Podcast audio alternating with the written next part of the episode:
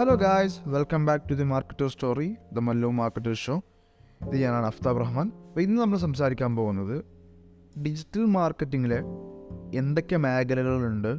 അതിനെക്കുറിച്ചും ഒരു ബേസിക് ഇൻട്രൊഡക്ഷനാണ് നമ്മൾ ഉദ്ദേശിക്കുന്നത് കഴിഞ്ഞ എപ്പിസോഡിൽ നമ്മൾ പറഞ്ഞിരുന്നത് ഡിജിറ്റൽ മാർക്കറ്റിംഗ് ഒരു ഡിജിറ്റൽ മാർക്കറ്റിൽ എങ്ങനെ ഒരു കരിയർ സ്റ്റാർട്ട് ചെയ്യാമെന്ന് ഇത് നമ്മൾ പറയാൻ പോകുന്നത് ഡിജിറ്റൽ മാർക്കറ്റിങ്ങിലെ മേഖല ഏതൊക്കെ മേഖലകളുണ്ട്? അതെന്താണ്? എങ്ങനെയൊക്കെയാണ്? എന്നുള്ളതാണ്. അപ്പോൾ മുന്നേ തന്നെ നമുക്ക് എന്താണ് ഡിജിറ്റൽ മാർക്കറ്റിംഗ് എന്ന് പറഞ്ഞുകൊണ്ട് നമുക്ക് സ്റ്റാർട്ട് ചെയ്യാം. ഒരു ബിസിനസ്സിന്റെയോ ഒരു പ്രൊഡക്റ്റിനെയോ ഒരു സർവീസിനെയോ ഓൺലൈൻ പ്ലാറ്റ്ഫോമുകൾ ബേസിക്കലി പറയുകയാണെങ്കിൽ ഇന്റർനെറ്റ് വേൾഡിൽ പ്രൊമോട്ട് ചെയ്യുന്ന പ്രോസസ്സിനെയാണ് ഡിജിറ്റൽ മാർക്കറ്റിംഗ് അല്ലെങ്കിൽ ഓൺലൈൻ മാർക്കറ്റിംഗ് എന്ന് പറയുന്നത്.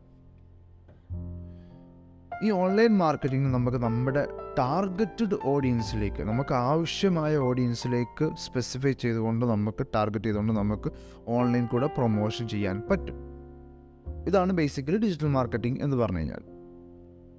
നമ്മൾ ടാർഗറ്റഡ് ഓഡിയൻസ് എന്ന് പറഞ്ഞു കഴിഞ്ഞാൽ ഇപ്പോൾ എക്സാമ്പിൾ പറയാൻ ഇപ്പോൾ നമ്മൾക്ക് ഇന്ന് ഇൻസ്റ്റഗ്രാം കൂടുതൽ യൂസ് ചെയ്യുന്നത് യങ്സ്റ്റേഴ്സാണ് അപ്പോൾ യങ്സ്റ്റേഴ്സിനെ ഫോക്കസ് ചെയ്തുകൊണ്ട് ഇപ്പോൾ ഒരു മേക്കപ്പ് പ്രൊഡക്റ്റാണ് ഈ മേക്കപ്പ് പ്രൊഡക്റ്റ് നമ്മൾ ഏറ്റവും കൂടുതൽ ആവശ്യം വരിക യങ്സ്റ്റേഴ്സ് ഗേൾസിനാണ് ഇവർ ഏറ്റവും കൂടുതൽ ഉണ്ടാവുക ഇൻസ്റ്റാഗ്രാമിലായിരിക്കും ഇൻസ്റ്റാഗ്രാമിലായിരിക്കും. അപ്പോൾ നമുക്ക് എന്തായി?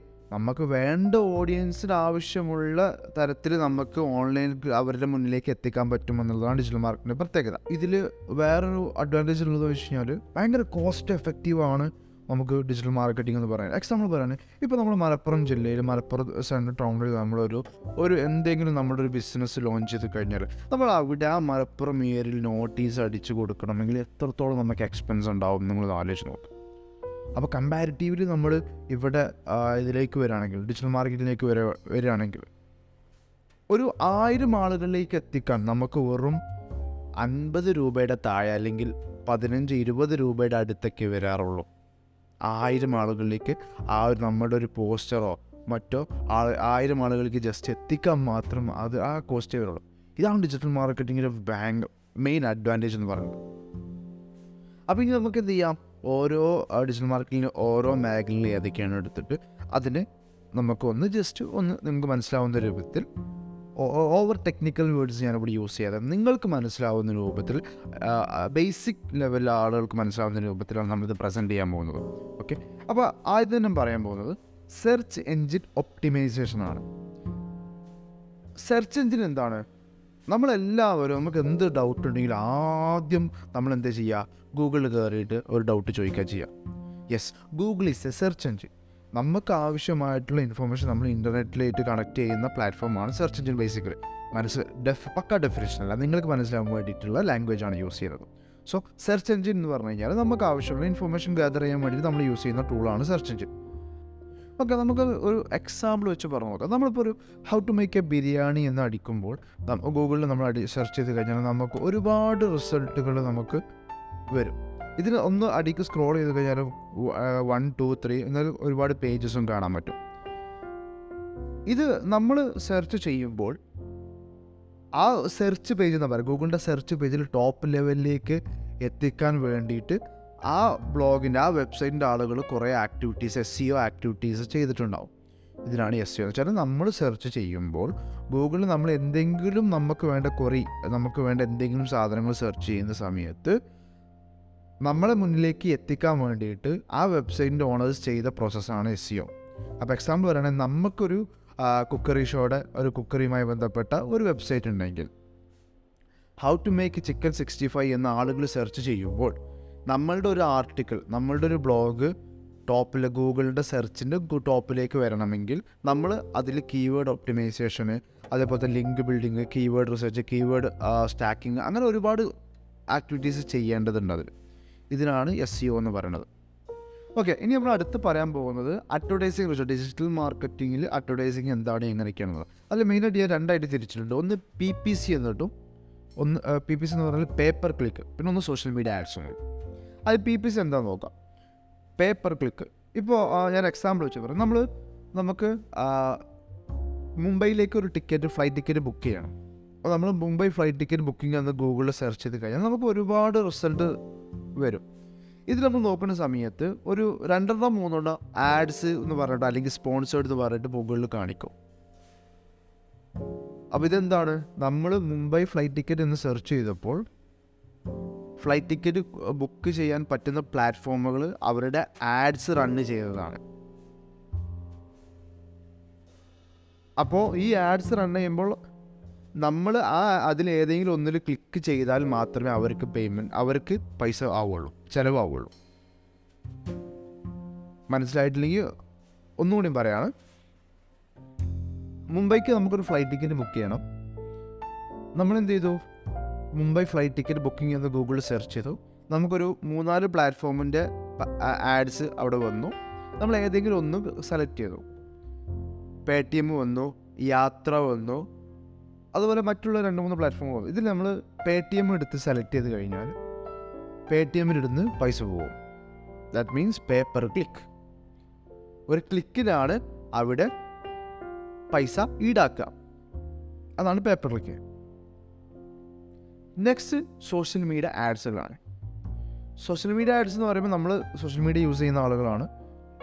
Different type of social media social medias ഉണ്ട്. ഫേസ്ബുക്ക് ഉണ്ട് ഇൻസ്റ്റാഗ്രാം ഉണ്ട് ട്വിറ്റർ ഉണ്ട്. സ്നാപ്ചാറ്റ് ഉണ്ട് ഷെയർ ചാറ്റ് ഉണ്ട് ഒരുപാട് സോഷ്യൽ മീഡിയാസ് ഉണ്ട്. ഇതിലൊക്കെ റൺ ചെയ്യുന്ന ആഡ്സ് ആണ് ബേസിക്കലി സോഷ്യൽ മീഡിയ ആഡ്സ് അവിടെ രണ്ട് ടൈപ്പ് ഓഫ് ആഡ്സ് ആണുള്ളത്. ഒന്ന് പി പി സി ഒന്ന് സോഷ്യൽ മീഡിയ ആഡ്സ് ഈ ആഡ്സിന്റെ പ്രത്യേകത എന്ന് വെച്ചാൽ രണ്ട് ആഡിന്റെ പ്രത്യേകത എന്ന് വെച്ചാൽ നമുക്ക് പറയാം. എനിക്ക് ഈ പരസ്യം കാണിക്കേണ്ടത് ഇന്ന ഏജ് മുതൽ ഇന്ന ഏജ് മുതൽ ഉള്ള ആളുകളിലേക്കാണ്. എക്സാമ്പിൾ ആണെങ്കിൽ ഇരുപത്തിയഞ്ച് വയസ്സ് മുതൽ മുപ്പത്തഞ്ച് വയസ്സുള്ള ആളുകൾക്ക് മാത്രമേ ഇത് കാണിക്കാൻ പാടുള്ളൂ ഇത് നമുക്ക് പറയാൻ പറ്റും. ഇരുപത്തിയഞ്ച് വയസ്സിന് മുപ്പത്തഞ്ചിന്റെ ഇടയിലുള്ള പെൺകുട്ടികൾക്ക് മാത്രമേ ഇത് കാണിക്കാൻ പാടുള്ളൂ എന്ന് പറഞ്ഞാൽ നമുക്ക് അങ്ങനെ ആഡ്സ് റൺ ചെയ്യാൻ പറ്റും. കൊച്ചി ബേസ്ഡ് ആയിട്ടുള്ള ആളുകൾക്ക് മാത്രമേ ഈ ആഡ്സ് റൺ ചെയ്യാൻ പറ്റുള്ളൂ എന്ന് പറഞ്ഞാൽ നമുക്ക് അങ്ങനെയും കാണിക്കാൻ പറ്റും.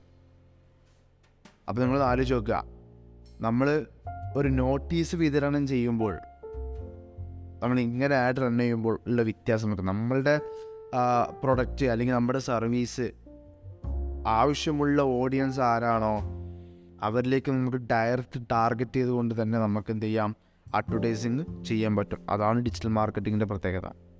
ഓക്കെ നെക്സ്റ്റ് നമുക്ക് പറയാൻ പോകുന്നത് കോണ്ടന്റ് മാർക്കറ്റിംഗ് ആണ്.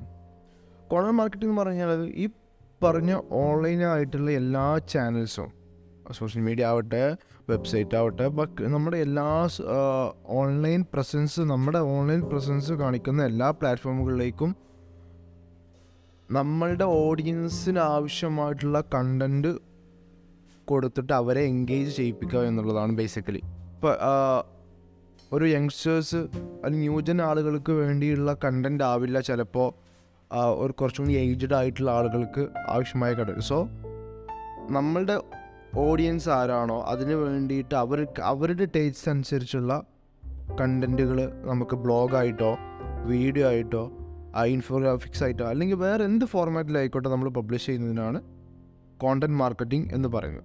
ബേസിക്കലി നമ്മുടെ ഇതിന്റെ ഗോൾ ഈ കോണ്ടന്റ് മാർക്കറ്റിംഗ് നമ്മൾ ചെയ്യുന്നത് നമ്മുടെ ഓഡിയൻസിനെ എഡ്യൂക്കേറ്റ് ചെയ്യുക എന്നുള്ളതിന് വേണ്ടിയിട്ടാണ് നമ്മൾ ഈ കോണ്ടന്റ് മാർക്കറ്റിംഗ് ബേസിക്കലി ചെയ്യുന്നത്. എഡ്യൂക്കേറ്റ് ചെയ്യുന്നതോട് കൂടി തന്നെ നമ്മളുടെ ഇതിൽ ട്രസ്റ്റ് അല്ലെങ്കിൽ നമ്മുടെ ഒരു ലോയാലിറ്റി ബിൽഡ് ചെയ്യുക എന്നുള്ളതാണ് ഇതിന്റെ ഒരു ഗോൾ എന്ന് പറയുന്നത്. നെക്സ്റ്റ് നമ്മൾ പറയാൻ പോകുന്നത് ഡിജിറ്റൽ മാർക്കറ്റിങ്ങിൽ എല്ലാവർക്കും അതായത് ഡിജിറ്റൽ മാർക്കറ്റ് എല്ലാ എല്ലാ ആളുകളും ഇല്ലാത്തവർക്കൊക്കെ ഒരു കേട്ടുകേൾവിയുള്ള ഒരു വാക്കായിരിക്കും ഇൻഫ്ലുവൻസർ ഇൻഫ്ലുവൻസർ മാർക്കറ്റിംഗ് എന്ന് പറഞ്ഞു കഴിഞ്ഞാൽ. എന്താണ് ഇൻഫ്ലുവൻസർ മാർക്കറ്റിംഗ് ഇപ്പോൾ എന്റെ കയ്യിലൊരു ബ്രാൻഡ് ഉണ്ട്. എന്റെ അടുത്തൊരു മേക്കപ്പ് ബ്രാൻഡ് ഉണ്ട് മേക്കപ്പ് ബ്രാൻഡ് ഉണ്ടെങ്കിൽ. ഞാൻ എന്ത് ചെയ്യും? ഒരു അത്യാവശ്യം ഫോളോവേഴ്സ് ഉള്ള ഒരു ഇൻഫ്ലുവൻസർ അപ്രോച്ച് ചെയ്തിട്ട് അവരായിട്ട് കൊളാബ് ചെയ്യും. പാർട്ട്ണർഷിപ്പിൽ കൊളാബ് ചെയ്യും. ഇതിനാണ് ബേസിക്കലി ഇൻഫ്ലുവൻസർ മാർക്കറ്റിംഗ് എന്ന് പറയുന്നത്. ഇത് എന്തിനാണ്? ഒന്ന് ഇവർക്ക് ഓൾറെഡി അത്യാവശ്യം നല്ല ഫോളോവർ ബേസ് ഉണ്ട്. അത്യാവശ്യം ഇവർക്ക് ഓഡിയൻസിൽ നല്ല ട്രസ്റ്റ് അവർ ബിൽഡ് ചെയ്തിട്ടുണ്ട്. എല്ലാം ഉണ്ട്. അപ്പോൾ നമുക്ക് എന്ത് ചെയ്യാം? ഒരു മേക്കപ്പ് അല്ലെങ്കിൽ മേക്കപ്പ് എങ്ങനെ ഇടാം എന്ന് പറയുന്ന ഒരു ലേഡി ഇൻഫ്ലുവൻസർ ആണെങ്കിൽ എന്തായി?